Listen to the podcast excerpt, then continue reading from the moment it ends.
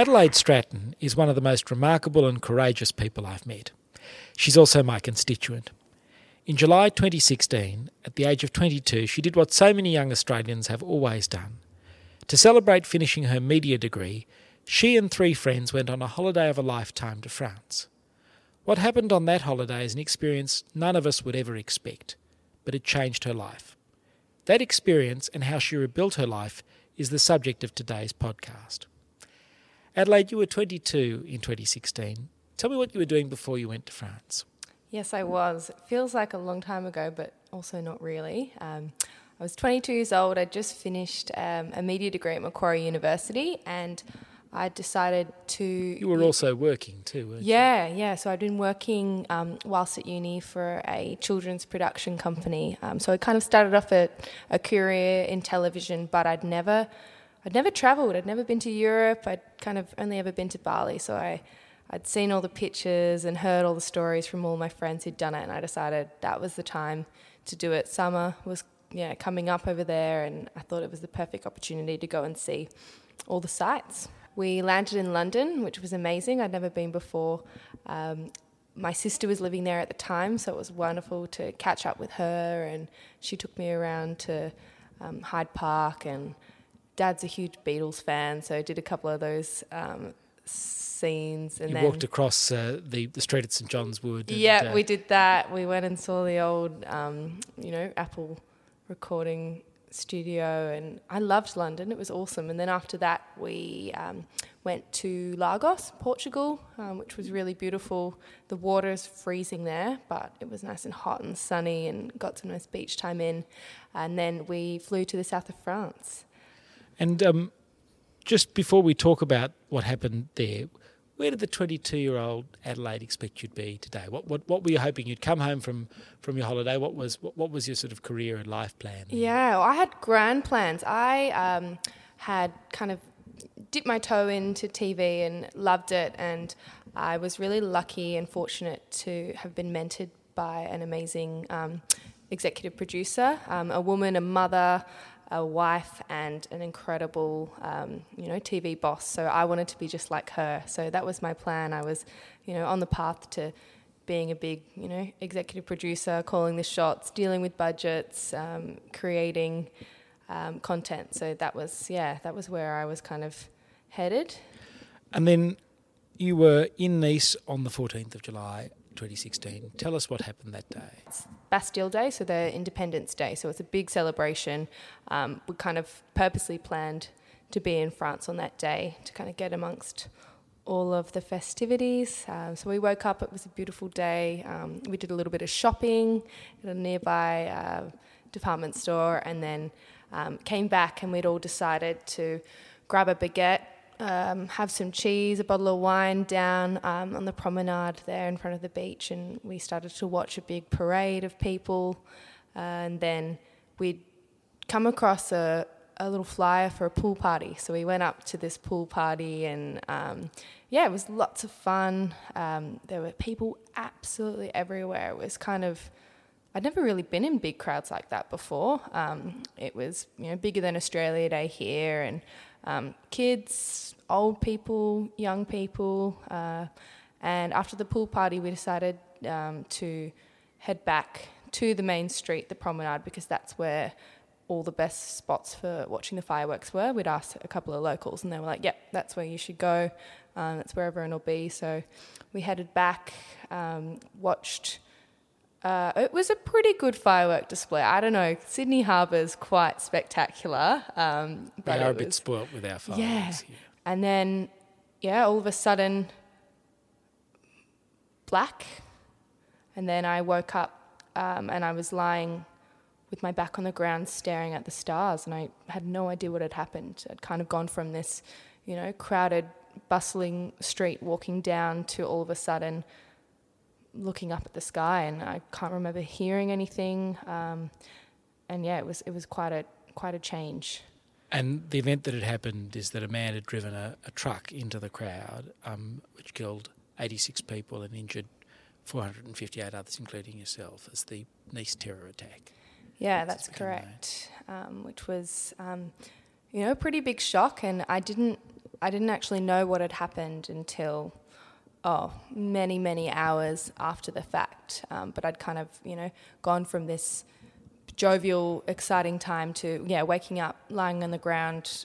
I could see some stars, and I could also see um, a stranger, a stranger's face hovering over me, and I I could notice that I was I was holding his hand, and I thought you know, knowing me, I'd tripped over or I don't know, I'd kind of fallen down. Um, and yeah, I wasn't sure why this man was holding my hand. Um, and I didn't really know what had happened. But yeah, things kind of revealed themselves after a few hours. Um, so how long were you were you there before you went before you got taken to hospital? Um, well, I didn't really have any sense of time in the moment, but I'd since found out that I was lying on the on the road there um, for about two and a half hours. Um, I've, I received my hospital bracelet and that sort of thing, and it said that my admission time was, I think, like 1.30 in the morning the next day. So this had happened around 10 o'clock at night. So it was, you know, quite a bit of time before I'd ended up in hospital. Um, and yeah, I just, I remember a few things from that moment. I remember this man's hand holding my face. I remember being pushed into the back of an ambulance. Um, this man was still there, and he. I remember being really worried about my handbag, and I must have said something, and I, I remember him holding up my handbag to say that he'd had it. And then I remember um, being in an emergency room with all sorts of maybe four or five doctors hovering over me, um, stitching me up, um, you know, touching my leg and neck, and um, yeah, it was then that a doctor asked me in very broken English if I'd been in the explosions. Um, so things kind of started to click then that this wasn't just me tripping over, this was probably something a little bit more serious. Um, if it's not too painful, can you tell me about some of the inju- injuries that you suffered? Yeah, so um, I mean, I'm extremely lucky, um, but I did have um, serious burns to um, my right leg um, from about my ankle to my knee. I had um, seven facial and head fractures, including um, a fracture of my base of skull, so just above the top of my neck, um, lacerations to the face, the chin, the jaw, um, kind of, yeah, top to toe injuries. But the major ones were my right leg and obviously, you know, the broken skull. And uh, did this result in some concussion, or what, what's the nature of the? Yeah, and that's injuries? that's another one. I had a I had a subarachnoid hemorrhage, so I actually did have a brain injury as well. H- how did you feel when they told you the news of what had happened, and when the reality sank in? Of, of yeah, well, I it to be honest with you, it took me a long time to kind of comprehend what had happened. Um, I was by myself for a lot of hours. I just remember, you know, begging for the Wi-Fi code because I still had my phone on me. Of course, I hadn't, you know, paid the extra money for the global roaming. So, um, yeah, I remember a really kind nurse after, you know, many requests came and kind of gave me her staff code. It must have been so. I was able to log on to my phone and then, uh, you know, as soon as I typed in the Wi-Fi password, I had a huge flood of messages from you know parents who'd seen you know the news and my friends who were looking for me on that night. Um, and it was yeah i think it was my dad who had messaged me um, and kind of told me what had happened. But again i was in so much shock it kind of didn't really i didn't really process what had happened until oh probably about like a month after when it really dawned on me what i'd survived and um, yeah, how lucky I'd been. And how long were you in hospital for? What was the recovery like? Yeah, so I was I was in hospital in France for two weeks, and then I was medevaced out, um, and then I was in hospital in Sydney for another two weeks. The the thing that allowed me to leave was after you know my surgeries and that sort of thing. If I was able to walk up a flight of stairs, um, then the physiotherapist um, said that you know she was happy for me to be cleared and to to leave. So I remember it was one of the hardest things I've ever had to do to walk up a flight of stairs, but I managed to do it. Um, and yeah, I was I was able to kind of go home and just continue my recovery and rehabilitation there. You, you've benefited in your recovery, but also uh, at the time of the accident from the kindness of strangers, haven't you? Tell me about uh, the person that was holding your hand, who you've uh, uh who you've subsequently stayed in touch with and, uh, and, become great friends with. Yeah, so that is one of the things that I'm, uh, you know, absolutely so grateful for is that I've got so much positivity around what happened to me, and that's what I kind of choose to focus on. So, you know, I was lucky um, in that, first of all, I wasn't killed. Um, and the other kind of lucky aspect of my story is that after I was injured, um, I was lying on the ground. Uh, a French stranger kind of, he wasn't injured or hit by the truck, but he was there when it happened. Um, and I guess everyone's got a fight or flight instinct, and his instinct was to fight. So he ran towards you know the injured to see if he could help anyone, to see if he could find anyone alive. And um, unfortunately, he tried to help a man, um, and you know came up to him and realized that he was no longer with us. And then he was looking around, and out of the corner of his eye, he saw me um, with my eyes open, and and decided to you know run over and see what kind of assistance he could provide. And just knowing, you know, that there are people out there who who are that brave, um, you know, in the face of danger. He didn't know um, if you know the terrorist was still there. The police had kind of evacuated the area in case of explosives, um, and rather than leaving um, and you know securing his safety, he decided to stay there. He held my hand. Um, he kept me, you know I, I, think I was conscious the whole time. I don't really remember. Um, he stayed with me in the makeshift hospital, and then when he noticed that I was kind of deteriorating, I was shaking, and um, he ensured that I was put in the back of an ambulance. Um, and then every day he came to visit me in the hospital in France. Um, you know, we can't speak the same language, but we'd really kind of bonded, and I think I think for him, and actually knowing after speaking with him through translators, um, seeing me, seeing me recover, seeing me walk for the first time and sit up was beneficial for him because you know he'd seen so much death and destruction and this was his home for so long and you know as much as I am so grateful for him um, and knowing that you know there's goodness in the world I know that he kind of looked at me as you know this isn't all bad in France either. There are good things. And you've, uh, I think I'm right in saying this, you've nominated him for a bravery award in France. Yeah, yeah, yeah, So he, um, he received an Australian Bravery Award in France, um, which was incredible. So I nominated him. Um, and last year I went over to France and met with the Australian ambassador in Paris, and the award was given to him, which was really, really special. And then France um, followed suit and gave him a bravery award. Um, what what did he do? Tell, tell me a little bit about his backstory. Yeah, so he is um, he loves ACDC. He loves rock and roll. Um, he was I, he was unemployed at the time that um, we met, um, but he'd had a range of jobs from um, driving buses to a mechanic. Um, he rode motorbikes back in the day as well. So um, yeah, he's always just been a really lovely kind of down to earth. But just uh, felt compelled by what he'd seen to to take some positive action and to yeah. look after you, as it were. Which is absolutely he's the definition of altruistic. Like he didn't know who I was. Mm. Um, you know, I, I wasn't his family or his friends, um, and he just decided in that moment to go and and see what he could do to help, which is something that I'm so grateful for because if I didn't have him, you know, my memories of the night would have been really, really different. He distracted me and shielded me from, you know, a lot of the horrors of what was there. And the only things that I can remember, um, aside from, you know, the traumatic recovery in the hospital were, were his face and him, you know, his hand. So let me ask you about how you've rebuilt your life and, and how you've dealt with some of the tough times. What what tell me about the, the process of recovery from you, not just the physical recovery, but trying to get your life back uh, back on the road? Yeah, um, it was it was really difficult, and you know, recovering from my physical injuries, I was in a neck brace for.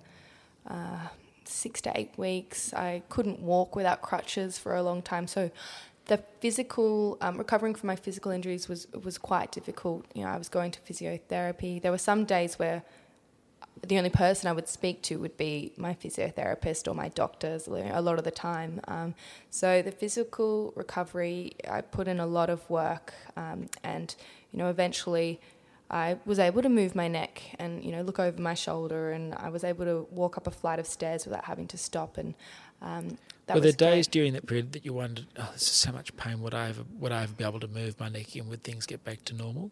Yeah, definitely. Um, there was definitely times where I thought, you know, this is this is so much work. This is really really hard. But um, in a way, well, actually, definitely recovering from my physical injuries was a lot easier than recovering from the mental aspect because there was a very obvious start and finish, and there were very obvious steps that I had to take to recover from that. So if I knew I needed to, you know, go to physio four or five times a week, I'd do that. Whereas mental health, it's a lot, you know, it's not as clear cut. There's not really a start and a finish with no. that recovery. So um, that was that was the thing that I was kind of surprised by. How did you deal with the hard times um, uh, through that recovery, particularly with the mental health? Yeah. Um, it was really, really important um, to me that I always had um, my family around or someone to talk to. So I was very, very lucky in that sense that I've got a really supportive family, um, really supportive relationships around me. Um, and so I relied on those people a lot. Um, I was, I know I was a nightmare to deal with um, in the early days because I was so, you know, I was in survival mode and I just had to do what I had to do um, to get through the day. So I know that I came across as probably quite selfish and, you know, quite rude to people. I was, you know, snappy and it was, you know, some days I couldn't get out of bed. Um, but I'm really grateful to those people around me that just persevered and just, you know, put up with my mood swings and, you know, the days that I wasn't able to talk. Um, so relationships are really important. Um, and having a set routine, I found was really, really important for me. Um, so even though I couldn't do a lot of things, um, getting up at the same time, um, trying to get out and get some fresh air, even though, you know, even when I was in a wheelchair. Um, and yeah, hobbies as well were, were pretty what, important. What, what did you take up by way of hobbies or what did you pursue?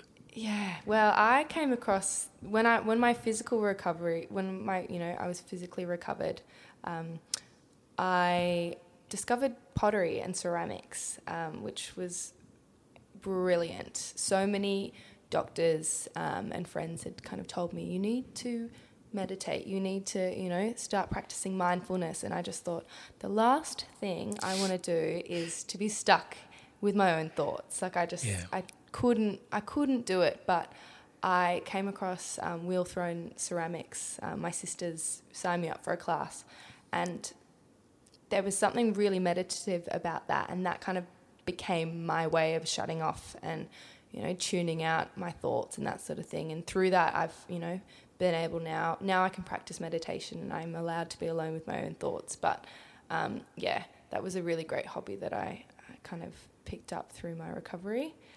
Four years on, what does the other side look like? Well, how's your life changed? Uh, my life is is quite different, but um, you know, I'm still the same person as well. I just think that I, I do have quite a different outlook on things now. Um, the Adelaide before, you know, this terrorist attack before facing death and, and surviving um, was probably a little shallow, maybe a little um, caught up in, in the small stuff. And, um, you know, I cared a lot about how I was perceived in the world, whereas now um, I've kind of realized it's really important to do what makes you happy um, rather than trying to kind of fill the mold of what you think you should be doing. It's also really important to nurture the relationships in your life um, because when things are bad, they're the people, and um, yeah, they're the people who will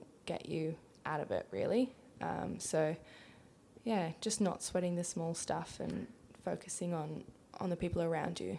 And you've done um, more than that. You also look to try and uh, follow the court proceedings in France. How how's that? How are they going? Um, yeah, it's it has been it's been quite difficult with that just because of the whole you know me not speaking French, um, but I've I've been told I've got a lawyer in France and um, the the classic line is this will take a long time. Um, so I've been told, you know, it's it's not a sprint, it's a marathon. Um, I know that there are criminal proceedings against accomplices who helped um, the terrorists that night, um, and I am registered as a partie civile, which is trying to get an in- investigation into you know the safety of the evening um, and whether um, the you know local council did everything that they could to kind of prevent this. Um, but yeah, I haven't really heard many updates since about what's going on. But it's remarkable that you followed this because uh, uh, the system in France is so different.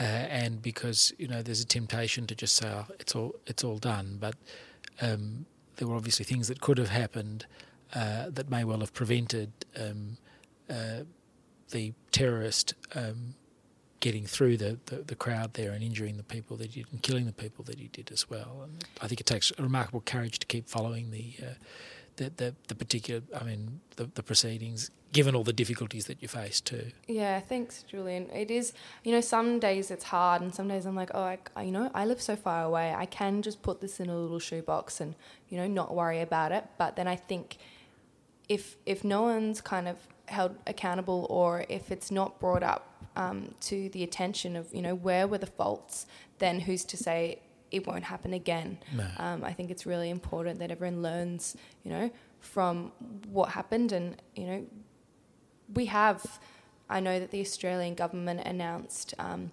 you know, regulations for large events, and that's why you see the bollards everywhere. And every time, you know, I walk through Martin Place or, you know, I see a cement block a part of me, you know, is is really sad. I wish that that was there for me that night. But then another part of me is really happy because I know that even though it's ugly, it's it's, it's saving lives. Safety. Yeah. Absolutely. And we first met because, um, uh, unlike other terrorist attacks where there were very large numbers of Australians injured, so uh, things like the Bali bombing uh, or even 9 11, there were very few Australians in, in the Nice terror attacks. I think was it four? Am I right in thinking that? Yeah, yeah. So um, there were yeah, um, no Australians died um, and four injured. So it's perhaps not as well known as some of the other uh, terror attacks or even the terrible um, terror attack at the Lindt Cafe um, a few years ago here. So you were concerned not just for yourself, but for what Australia was doing um, to help people who've been victims of, of terrorist attacks. And that's why you came to see me. Tell me a little bit about the work you've done there.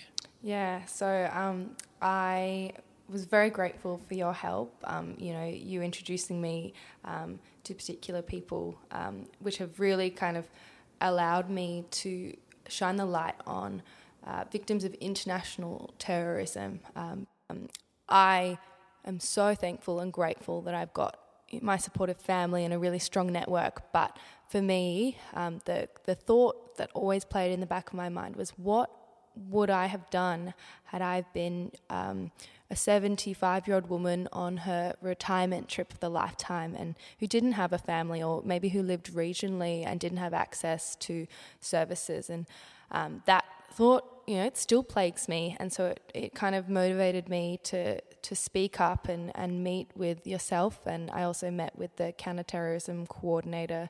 I've met with um, the Victims' Rights Commissioner um, and a bunch of other people in Australia as well as overseas to kind of talk about my story a little bit more and, and discuss the struggles um, that I kind of experienced um, in the hopes that support kind of will be boosted. And through um, meetings and conversations that I've had, um, the Australian government has um, made a few changes, including access to translation services, because that's been something that I've really struggled with. Every time I get a letter or an email from the French government, it's of course in French. So, you know, Google Translate's good, but it would be nice to kind of know that what that I'm. It's done the job properly. Yeah, so yeah. that was that was wonderful, and um, through meeting with victims' organisations in France, and also um, through attending a dinner. Um, where I was invited by uh, Mr.